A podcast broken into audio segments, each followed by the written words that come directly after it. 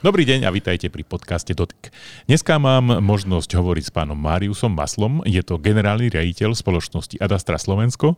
Tento podcast bude o big data, o dátach a o tom, ako ich využiť nielen pri zlepšení používateľskej skúsenosti. Ďakujem za privítanie, ďakujem za pozvanie do tohto formátu, ktorý je pre mňa nový a som rád, že môžem vyzdieľať proste pár, verím, že zaujímavých a podnetých informácií pre ľudí z odbornej komunity, ktorú vnímam proste trh IT služieb, ľudí, ktorí majú záujem byť toho súčasťou na strane potenciálnych zamestnancov, ITčkárov, analytikov, konzultantov, ale aj pre ľudí, ktorí sú na tej opačnej strane a, a hľadajú, ako pokryť potreby digitalizácie na strane našich zákazníkov.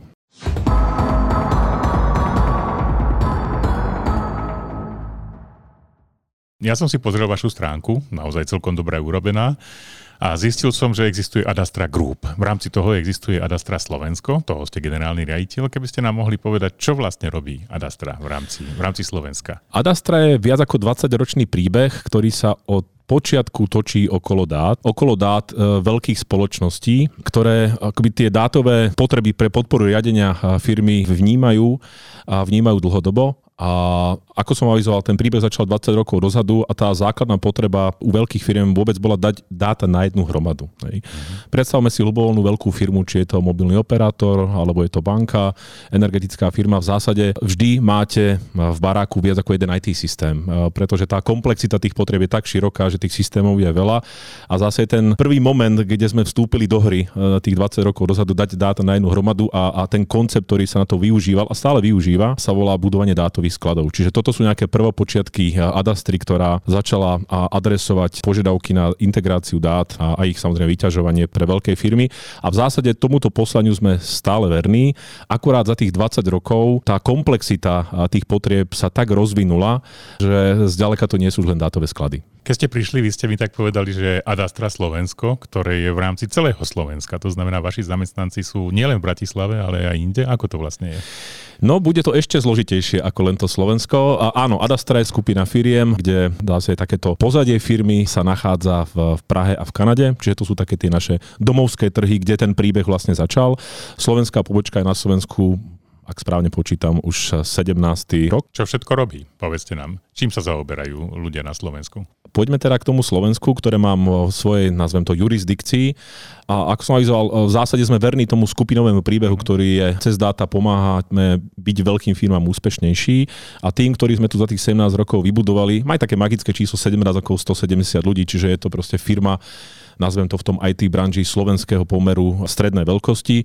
V súčte sme niekde vysoko nad 2000 ľudí, ale veľmi ťažko sa to aktuálne počíta, pretože ten rast, ktorý vlastne vytvoril aj COVID, ktorý má aj svoje pozitívne stránky a teraz nechcem sa dotknúť, samozrejme som úctivý k tým všetkým starostiam, ktoré nám to do životov prinieslo, ale z tej IT perspektívy musím povedať, že to bol obrovský trigger v digitalizácii a v požiadavkách na sektor, na IT ako celok. Samozrejme, že pandémia niečo urýchla, veľa vecí urýchla.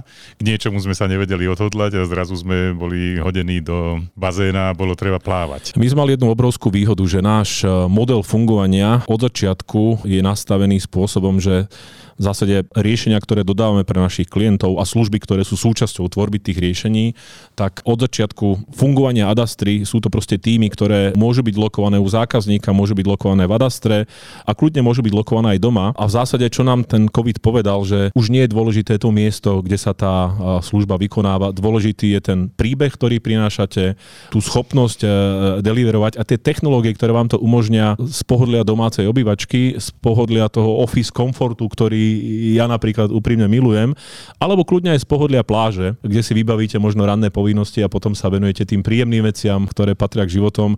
V zásade my sme na to boli e, pripravení už pred covidom a skôr to pripravilo našich zákazníkov. Takže oni pochopili, že prečo by som mal mať ten tým, ktorý mi stavia dátový sklad, alebo mi realizuje nejaký kampaňový systém, alebo mi dodáva proste nejaký, nejaký migračný projekt, prečo by som mal mať u seba, keď vlastne ja potrebujem od nich ten výkon a potrebujem byť s ním v interakcii a tú interakciu, tie technológie tu máme, o nich nemusíme rozprávať, proste sú súčasťou našich životov v školách a nielen v IT sektore, proste genericky v rôznych industries.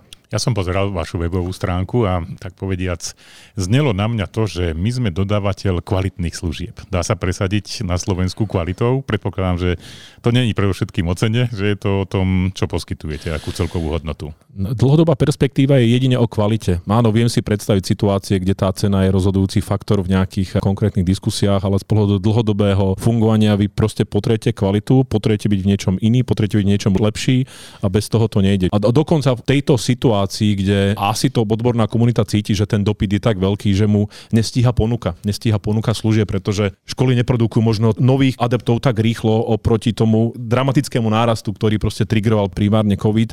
A možno aj taká tá chuť vstúpiť do IT, je to stále považované za niečo veľmi e, zložité, aj keď tie technológie strašne uľahčili život aj nám, ITčkárom, a plus taký ten dievčenský rozmer, buďme k sebe úprimní, proste tie IT firmy častokrát to sa to podalo vojenskej akadémii. A ja sa môžem pochváliť, že v to tak nie je, pretože ten náš taký ten povestný male-female ratio je veľmi v prospech toho, aby sme vytvorili atraktívne prostredie obsahovo, ale aj samozrejme spoločensky pre dámy, pre maminy, so všetkými tými starostiami, ktoré samozrejme ten život v nejakom veku udám prináša, takže a na to som v zásade, môžem povedať aj hrdý, hej, že proste máme tie týmy vybalancované, pretože aj keď je to prísne štrukturovaná tematika, to, tomu, čo venujeme, proste ten ženský element je strašne dôležitý. To sa bude musieť ísť pozrieť niekedy, keď bude po, naozaj po korone a naozaj budú ľudia chodiť do práce, ako to teda naozaj vyzerá s tým pomerom žien. Kľudne príďte, len pozor, aby ste neboli prekvapení. Pri veľkosti firmy 170 ľudí ten office nie je sajzovaný na 170 ľudí, lebo by bol zbytočný a tých ľudí stretneme sa na lyžovačke, stretneme sa na kvartálnej porade, kde sa bavíme o výsledkoch, plánoch na ďalšie obdobie, ale väčšinou sa stretávame stále v Microsoft Teams Teamsoch alebo podobných eh, platformách, takže ten, ten model sa zmenil, takže áno, radi vás privítame, ale asi by som zvolil niečo iné ako Office. Takže lyžovačka, no? Dobre. Napríklad, to je súčasť kultúry Adastry tak ako dáta od prapočiatku. Výborne. Takže je to predovšetkým o dátach. Máme aj nejaké názvy produktov, ktoré podúkate, alebo názvy služieb, alebo to, čo podúkate zákazníkom? Ja by som to rozdelil takých akoby troch kategórií, to, čomu sa venujeme. Jedna tá najnosnejšia kategória je skutočne implementácia custom riešení, kde používam produkty tretich strán. Poviem to na príklade, staviate dátový sklad, tak samozrejme potrebujete k tomu nejakú databázu, potrebujete k tomu nejakú ETL platformu, Extract Transformation Loading Tool, ktorý vlastne vytvára tie data pipelines, do ktorého implementujete tú business logiku transformácie dát zo zdrojových systémov do cieľových systémov. Potrebujete nejaký BI nástroj, ideálne self-service BI, aj keď Excelu sa dostaneme za chvíľočku, prečo stále plní svoju úlohu a bude ju plniť. Čiže v zásade je to poskytovanie custom-made riešení, kde používate produkty tretích strán.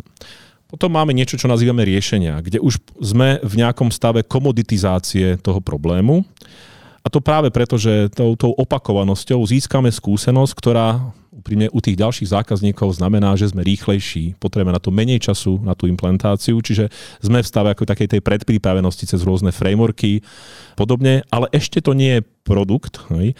A tá tretia kategória, ktorá možno teraz sa dostáva aj v Adastre do popredia, je skutočne budovanie opakovateľných, nie riešenia, ale produktov samostatne stojacích, ktoré už majú tú produktovú vybavenosť a všetko, čo mu patrí, pretože vývoj produktu, softwarového produktu je trošku iný príbeh ako implementácia riešení tým projektovým spôsobom. Či už je to agile a tak ďalej, môžeme dať zatiaľ bokom, ale je to trošku iný koncept spôsobu, ako aj riadite firmu, aké KPIs a aj možno ten mindset, mindset ľudí, ale keby sme si urobili takú tú jednoduchú rovničku, čo je hodnota firmy, tak každý, kto je z branže, vie, že to revenue tam zohráva významné miesto, ale není jedno, aké je to revenue. Ak je toto servisné, možno niekedy málo opakovateľné revenue, tak tie koeficienty sú ďaleko menšie. Ak máte nejaký produkt, ktorý viete umiestniť do toho subscription eh, modelu, rovno v cloude, nech je to proste jednoduchšie, tak samozrejme ten príspevok k valuácii firmy je, je ďaleko väčší. Čiže áno, aj my v Adastre týmto smerom uvažujeme. A jeden krásny príklad, eh, ktorý je veľmi úspešný, kde vznikol spin-off eh, v rámci Adastra skupiny je spoločnosť Atakama, ktorá sa na začiatku venovala problému dátovej kvality, ktorý uchopila komoditizovanie. Takže už to nerobili ako custom-made implementácia, ale vytvorili proste produkt, ktorý na seba nabaloval, nabaloval a teraz je z toho veľmi robustná platforma, ktorá pokrýva komplexné zásadné potreby v oblasti data governance a všetkých tých súvisiacich problémov, ktoré spolahlivosť dáta prináša. Aby sme to trocha dostali do Slovenčiny, tak spin-off e, podľa môjho názoru je treba z niečo ako startup, ktorý vznikol z univerzitnej platformy, tak? Môžeme to tak nazvať, zase je to proces, kde myšlienku vyčleníte z, z firmy a postavíte okolo toho samostatnú novú firmu, ktorá má svoju misiu, ktorá už je odčlenená od toho pôvodného zadania, z ktorého pochádzala. Vy ste tam spomínali tie excelovské tabulky, lebo sú firmy, ktoré jednoducho stále manažujú svoj biznis cez Excel. Vy ponúkate ale niečo iné, ale napriek tomu nezahadzujete ten Excel. Ale neberme tým ľuďom ten Excel, pretože ten tool je dobrý a máme ho všetci v podstate v tých počítačoch. To dôležité je, čo je pod tým Excelom. Predstavte si, že ste vo veľkej firme, máte proste SAP, kde vidíte proste celý ten detail účtovníctva, no ale na ten controlling vám možno chýbajú nejaké biznisové dáta, ktoré už v tom SAPe napríklad nenájdete, lebo sa nachádzajú v úplne inom systéme, napríklad nejakom CRM alebo podobne. A teraz, keď ten Excel máte kľudne nad tým SAPom, tak však tie svoje dáta tam uvidíte, ale ten svet sa strašne posunul a v zásade to dôležité je mať tie dáta na inej hrobade. Čiže tam prichádza do perspektívy a práve tá dátová integrácia, ktorá vám umožní vytvoriť ten sklad, hej, ten sklad dát, z ktorých potom vyťahujete informácie a tou analytik rôzne ďalšie veci, ktoré vám pomáhajú ten biznis nielen reportovať v podobe, čo je ten ezistav. V tých financiách sa to strašne posunulo smerom, že aby sme vedeli, čo sa ide stať. Hej? Uh-huh. Pretože reporty sú trošku dejepis a sú taká štatutárna vec, proste musí to, to robiť. To už bolo. Je to dôležité a vždy to bude dôležité. Musí mať nejakú governance proste nad tým, akým spôsobom ten biznis funguje. Ale to dôležitejšie je ten pohľad do budúcnosti a, a tam už možno práve ten Excel potom zakopne, lebo proste potrebujete nástroje, ktoré umožňujú urobiť budget. Dobre, to je raz za rok, hej, potrebujete sa raz za kvartál pozrieť možno nejaký replanning, potom ale chcete vidieť každý mesiac forecast a tak ďalej. A toto sú už veci, kde ja hovorím, dobre, ten Excel fajn, ale tie BI nástroje sú na to ďaleko lepšie vybavené vybavené, aj keď nikdy nehovorte tým biznis riaditeľom, že im ho vezmete ten Excel, lebo by ste im v zásade ublížili a nepodporovalo by to akoby tú kolaboráciu, ktorú samozrejme z toho IT pohľadu chceme s tými biznis dosiahnuť.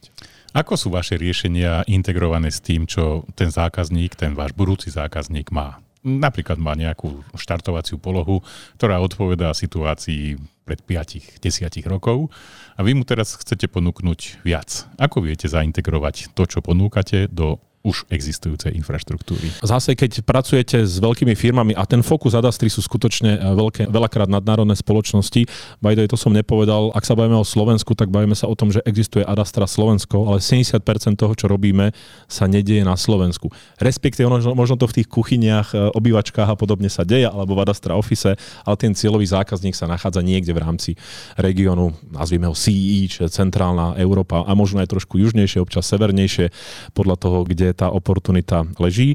Ale späť k vašej otázke, vždy je dôležitý ten účel. Vždy sa nachádzate v prostrediach, ktoré kombinujú pomerne staré systémy, hej, častokrát starších, menej pružných technológiách, ale vždy sú tam aj proste tie nové systémy, ktoré sú už postavené v microservisových architektúrach, prípadne sú už v cloude a podobne. A dôležité je, že či už ide o, o dátu alebo aplikačnú integráciu, tak sa s tým vždycky viete nejakým spôsobom vysporiadať. A podľa mňa v tom je tá sila Adastri, že, že rozumieme aj tomu, my to nazývame, že taký ten legacy svet, to sú také tie, mm-hmm. zase nechcem nikoho dotknúť, také tie orekové. No, nemusí byť tak starodávny, ale áno, proste, kde sú také tie veľmi známe štandardné technológie od Oracle databáz a tak ďalej, ale zároveň sú tam aj tie moderné veci, kde je väčšina toho, čo už vidíme u našich zákazníkov, a teraz budem zlý, trošku západnejšie, sa odďal v tom cloude. Hej. Mm už jedno, či bude to Azureácky, AWS alebo, alebo GCP, ale sú tam pochopili, že, že majú sa venovať biznisu a keď víte, tak sa majú venovať rozvoju, ale tá, tá, ten IT operation svet, ktorý si tým dramaticky zjednodušíte, tak eh, odovzdajú de facto akoby do rúk niekomu, kto je na to v zásade predurčený. Ale opäť naspäť tej otázke stále uchádzam a vieme sa proste v tých zložitých architektúrach orientovať. A to je tá sila Adastri, že my sme akoby nachystaní pre tie dátovo bohaté odvetvia, ktoré majú veľmi komplexné IT architektúry. A tam sa cítime ako ryba vo vode.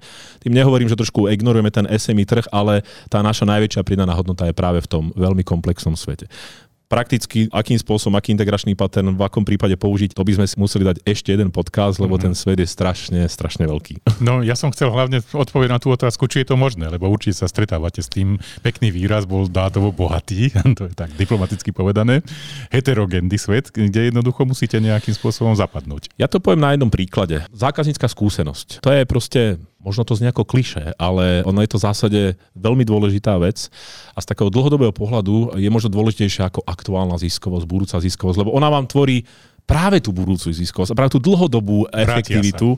Presne tak. Dokonca je to ukazovateľ, ktorý sa dostáva do tých predstavenstiev ako významná metrika, ktorou ten biznis riadia, alebo je to súčasťou tých metrík, ktorou riadia biznis.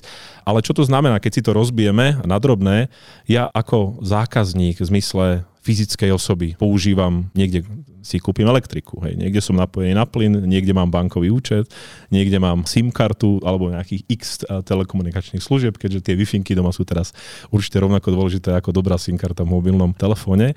A keď len skočíme napríklad do takej banky, tak si viete predstaviť, že koľkými možnými cestami sa k nej viete dostať. Hej. Nemusíte vždy klopať na pobočku, ale občas sa tam zastavíte, lebo proste sme aj kontaktní niektorí. Hej.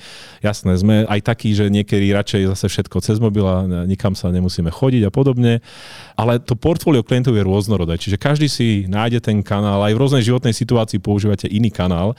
A teraz si predstavte, že máte to penzum častokrát modernejších systémov, ktoré obsluhujú tie digitálne kanály mobilná aplikácia a podobne. Ale tá banka má samozrejme aj nejaké štandardné, také tie asistované kanály, kde sú ľudia za tým, či už je to call centrum alebo pobočka. A to sú častokrát systémy, ktoré sú trošku staršieho dáta a aj technologicky to častokrát býva rozdiel. No a veľa firiem sa strašne vrhlo na to digitál, digitál, všetko digitál. Hej? A ja hovorím, že áno, ten je strašne dôležitý, ale my nezabúdajme, že vždy tu budeme mať nejaký set ľudí, ktorí sú proste v tom spôsobe komunikácie s veľkými firmami nastavení, že chcú vidieť tých ľudí, chcú chodiť na tie pobočky. A to dôležité je, že to viete zorchestrovať cez všetky kanály. Aby to, čo na konci z toho vypadne, tá zákaznícka skúsenosť, ktorá pozostáva z toho množstva interakcií na rôznych miestach, mala nejaký ucelený zmysel a boli ste dobrí nielen v tom digitále, ale vedeli ste to zorchestrovať proste celý cez ten kanálový mix, ako to voláme v našej branži, ktorý vytvára ten celkový obraz o tom, ako vlastne tá firma funguje vo vzťahu firma a klient. Ja som na vašej stránke našiel taký zaujímavý produkt, ktorý sa volá financie 4.0 a to mi pripomenulo niečo ako Industry 4.0. Má to nejaký súvis? Áno, má. Vždycky tie jedničky, dvojky, trojky majú aj trošku taký ten marketing za sebou. Keď dám teraz bokom Industry 4.0, ktorý, čo je skutočne obrovská téma a tam sa robil obrovský pokrok a keď vidím, ako sa dáta používajú v zefektívnaní výroby, logistiky a v hľadaní anomálií v tej výrobe a my ste šetrili tie náklady na nepodarky, ktoré proste nás stoja v tých reklamáciách veľa, veľa peňazí, alebo aj logistika, vôbec poskladať v kontajneri správne tie veci, aby proste ten náklad a tá rýchlosť toho procesu v tom supply chain mechanizme bola čo najefektívnejšia. To sú proste veľké veci, o ktorých sme mohli snívať 20 rokov dozadu a teraz sa to stáva veľmi štandardnou súčasťou života v veľkých firmách. To, čo robíme v Škoda Auto, to, čo robíme vo Volkswagene, to sú proste príbehy, ktoré adresujú práve tieto témy, ktoré pochádzajú akoby z toho konceptu Industry 4.0. Financie, ja dúfam, že sa nikoho nedotknem. Celý data management začal podľa mňa u financií, pretože vôbec vo veľkej firme odovzdať účtovnú závierku, hej, alebo dostať ten základný set reportov. Väčšinou ten príbeh začínal u financií, aspoň 20 rokov dozadu to tak bolo. A v tom svete sa ale veľa toho udialo za toto obdobie, kde tie dáta začali najskôr sa využívali finančne, potom niekto zistil, ale keby som chcel do toho zapojiť trošku kontrolingu, tak už mi nestačí pohľad na účtovníctvo, potrebujem aj ten detail, ktorý pochádza akoby z tej biznis prevádzky, čo už sú úplne iné systémy v tých firmách. Takto sa to nabalovalo a podľa mňa v tom sa urobil najväčší poriadok aj za tých 20 rokov. Takže myslím si, že tá podpora dát voči útvarom na financiách je veľká. To, čo pribudlo za posledné roky, kde do firmy investovali hodne úsilia a stále niektoré ešte majú čo dobiehať, je práve ten pohľad do budúcna, hej, naplánovať. Či už je to budget raz za rok, eh, replánovať, hej, alebo vidieť ten forecast, čo ma čaká mm. najbližší mesiac. A ďalšia taká nová vec, ktorá vznikla práve tými otrasmi na trhu, je viac tých simulácií, hej, proste tých otrasov, ktoré na trhu sú stále nejaké otrasy. My vidíme teraz nejaký inflačný, ale v zásade, keď sa pozriete za posledných 10 rokov, 12 rokov dozadu, tak proste mali sme, je to tretí, hej, taký pohyb, taký ten väčší, tých menších, tie, tie, tie sú tam neustále. A to, kde sa tie financie a tá podpora akoby digitalizácie smerom k finančným departmentom posúvanie práve tej schopnosti e, byť schopný modelovať tie rôzne situácie, ktoré môžu nastať, aby firma vedela, ako sa zariadiť. A druhá vec, kde si myslím, že to práve smeruje a neviem, či to je neslušné, ale proste lenivosť je najprirodzenejšia ľudská vlastnosť mm-hmm. a mhm. to nás posúva ku predu. Hej. Ak financie niekedy trávili 80% práce tým, že nahodiť faktúry, prepísať to, došlej pošty a podobne, no tak toto v veľkých firmách sa vytráca proste. A dokonca nielen to, že ubudol papier, ale už aj keď vám to pri elektronickej podobe, tak už aj to sa dostalo do podoby, že to je proste seamless proces, kde vy skutočne tie dáta potom skôr analizujete, ako že by ste sa na tom back office útvare venovali ich skúmaniu, prepisovaniu do systému a tam práve také tie koncepty AI, rozpoznávanie obrazu, ktoré vám ale umožňuje proste v tej faktúre sa proste vyparsovať, čo, čo potrebujete, alebo robotic process automation, ktoré vám zase umožní akoby tie hromadné manuálne činnosti automatizovať, tak možno toto je ten smer, ktorý zažíva teraz, zažil a stále ešte zažíva významný posun. Vy ste v jednej odpovedi, Marius, použili slovo cloud. A to ma teraz zaujíma. Ako je to s tým on-premise, to znamená riešeniami, ktoré je bez cloudu a s tým riešeniami cloudových. Pre, predpokladám, že je to pre vás dôležité, keďže hovoríme o dátach. V Adastre si myslím, že sme predbehli dobu. Asi 8 rokov dozadu sme sa začali venovať prvým cloudovým službám, kde pri implementácii kampaňových systémov sme potrebovali ako jeden kanál využiť e-mail personalizovaný e-mail. Teraz vám to znie ako, že to je Ježiš Maria. No ale 8 rokov dozadu to zase nebol úplne štandardné. A, a to bol taký ten prvý moment, kde tie riešenia boli jedny z prvých, ktoré začali vznikať v cloude. Bola oproti tomu veľká ofenzíva, že, že nie, však nemôžeme dať dáta niekam von. Potom prišlo GDPR, ktoré to ešte dalo tomu ako i po, po krku pre Boha, však dáta máme mať u seba, to nemôže niekam, niekam odísť a podobne. Ale ja sa priznám, že od začiatku som tej myšlienke veril a napriek tomu, že sme dostávali akoby na trhu facky, že to, toto nie, tak ja som šťastný, že to, čo sa deje teraz, a fakt to cítiť už v všetkých tých prísne regulovaných e, odvetviach, ktoré tu data privacy, tu governance nad dátami, ich ochranu, hej, vnímajú veľmi zodpovedne, tak aj tieto organizácie to majú v tých IT stratégiách na mieste. Jeden, dva, maximálne tri v našom regióne. Dám trošku bokom možno ten e, západný, e, západný svet, hlavne či už je to závodou smerom na západ, alebo aj cez dlhú krajinu smerom na východ, lebo tam tá adaptácia bola určite rýchlejšia, ale ten trend už nie je len trend na slajdoch, ako to občas tak voláme, kde to začína, ale už sa vykonáva sa v praxi a ja som rád, že ako Adastra sme toho významnou súčasťou a máme akoby množstvo akcelerátorov, v rámci ktorých dokážeme akoby tú migráciu do cloudu urýchliť, pretože kde je ten problém v tej rýchlosti. Hej? Zoberme si to na príklade dátového skladu. Dátový sklad je obrovská databáza, ktorú asi jednoducho prehodíte do Azure, GCP alebo AWS, čo sú tí traja hráči, ktorí ten trh reálne vyhrávajú v tomto regióne. No, ale zatiaľ dávam dáta. Ale ja som nainvestoval 20 rokov logiky, alebo 20 rokov práce do implementácie business logiky v tom dátovom sklade, ktorá je uskladená v nejakom ETL nástroje. LSQL ako základný prístup, alebo Oracle ODI, alebo informatika, alebo rôzne iné špecializované túly, ktoré sa na to používajú. No a teraz to sa tak blbo pýtajú tie peňažky, no že dobre, tak je tu 20 rokov vývoja, teraz my by sme vlastne chceli byť v cloude, lebo proste moderné stratégie a tak ďalej, ale kde ideme zobrať tých no pár tisíc mendov to sem tam býva, hej, aby sme to tam prehodili. No a toto je práve to, kde si myslím, že je obrovská pridaná hodnota Adastry, že my neprídeme s tým, že poďme to prepisovať. Hej. Jednak migrácie systémov, tých starých do nových sa nemajú robiť, že jednak jednej. Vždy tam máte hromadu nánosov, bahna, ktorou sa treba zbaviť pri tej migrácii, čiže urobiť tú očistu.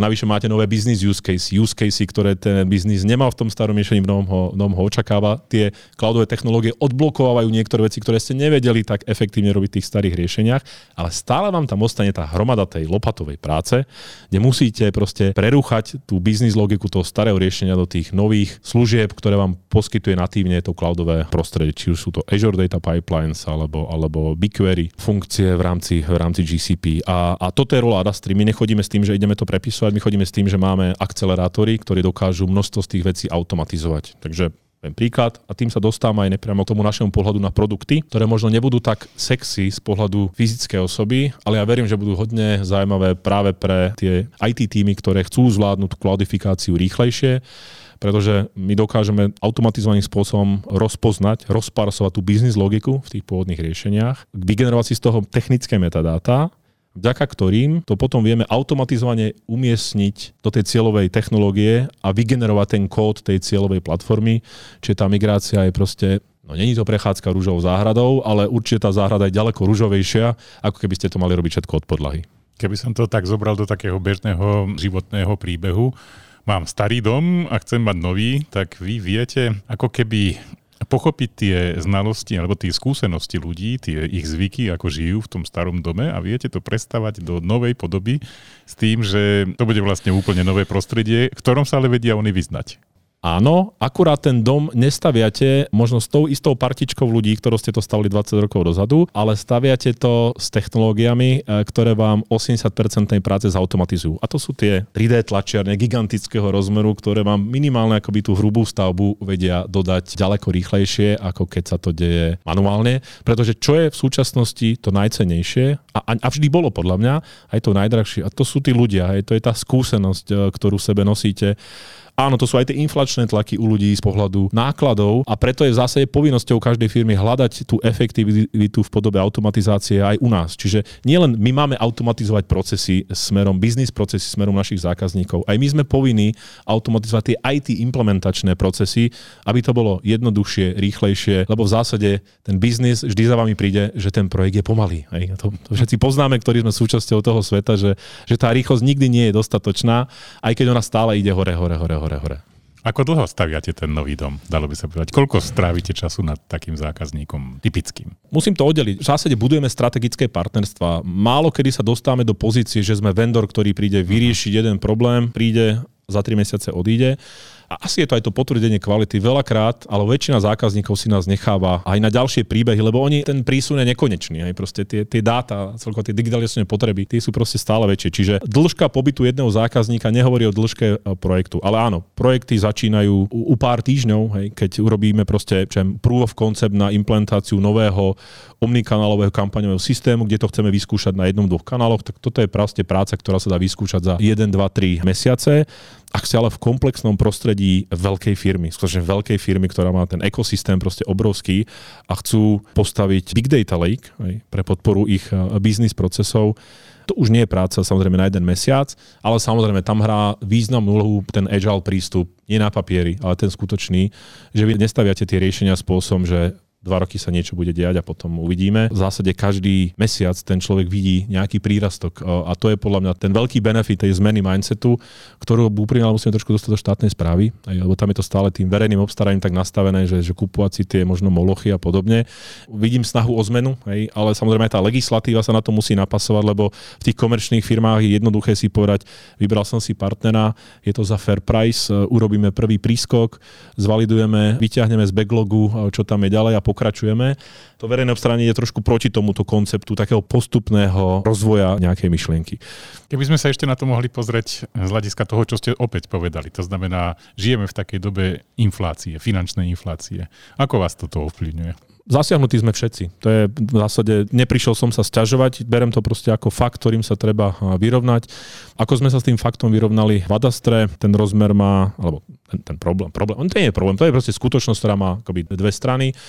Najdôležitejšie v Arastre sú ľudia a samozrejme, že tie dohody sme museli veľakrát obnoviť. Čiže Diskutovali sme proste o úpravách podmienok spolupráce s Adastrou. Dohodli sme sa, pretože úprimne tá lojalita, kontinuita, to je podľa mňa to, čo robí tie firmy úspešnými. A na druhej strane sú zákazníci, ktorí platia viacej za elektriku, platia viacej za pohodné hmoty. Je to len o tej odvahe proste si niekedy povedať, že prepáčte, my tu nie sme kvôli tomu, že chceme väčšiu ziskovosť, ktorú každá firma potrebuje, pretože z toho financujete ten rozvoj firmy z toho pochádza aj to cashflow na financovanie rozvoja firmy. Je to proste normálne slušná debata strategických partnerov, že poďme sa posediť a prehodnotiť akoby tie komerčné podmienky a myslím si, že na, na Slovensku možno na začiatku to bolo také vnímané ako drza, ale proste pristúpili sme k týmto aj nepríjemným debatám, ktoré vás vyvádzajú z takej tej komfortnej zóny, ale musím povedať, že ma to veľmi príjemne prekvapilo, že sme neboli vnímaní ako tí zlí, ale tí ľudia to s nami, tie firmy to s nami diskutujú a tie dohody uzatvárame. Čiže je to taký ten vzťah, že áno, deje sa to a musíme to nejakým spôsobom vstrebať a sú to veľmi konštruktívne diskusie. No to rád počujem, že máte také, takéto skúsenosti. Posuňme sa k záverečnej otázke, kde bude Adastra takto o 5 rokov? Čo sa zmení? Pozrieme sa teraz, rok 2022, nech je to 2027. Ako bude vyzerať Adastra?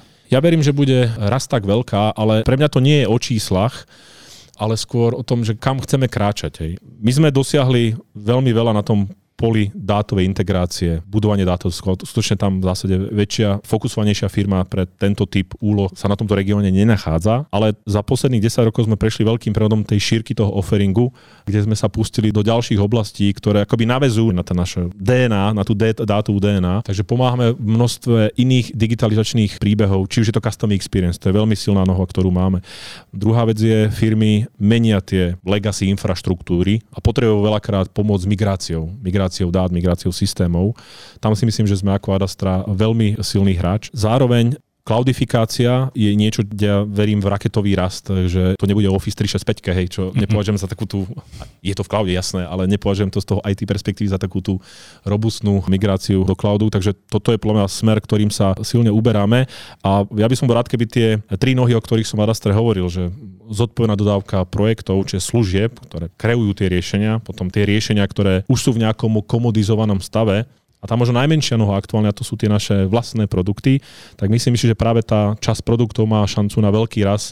A budeme sa s kolegami snažiť aj vytvoriť v Adastre takéto mikropodnikateľské prostredie, aby sme tým nápadom, s ktorými tí ľudia chodia, aby sme vytvárali takú tú klímu, ktorá im umožní zažiť ten startup v Adastre bez toho stresu, aby ste museli uvažovať, bude na výplaty, hej, keď nebude investor, Ježiš, marketing, však bez toho tiež nie. Back office také v zásade niekedy neviditeľné veci, ale strašne dôležité, čiže vytvoriť nejaký ekosystém, ktorý umožní využiť platformu Adastry práve aj na takéto podnikateľské príbehy, kde tých úspechov už máme x zažitých skupine a ja si myslím, že to je ten priestor a možno aj ten príspevok tej rovničke valuácie firmy, ktorá, kde práve akoby tá opakovanosť a tá schopnosť vytvoriť produkt, ktorý vidí e, trh trh nie len v Bratislave, trh nie len v Bratislave vo Viedni, trh nie len v Bratislave vo Viedni, vo Varšave a v Lublane, ale možno aj trošku ďalej.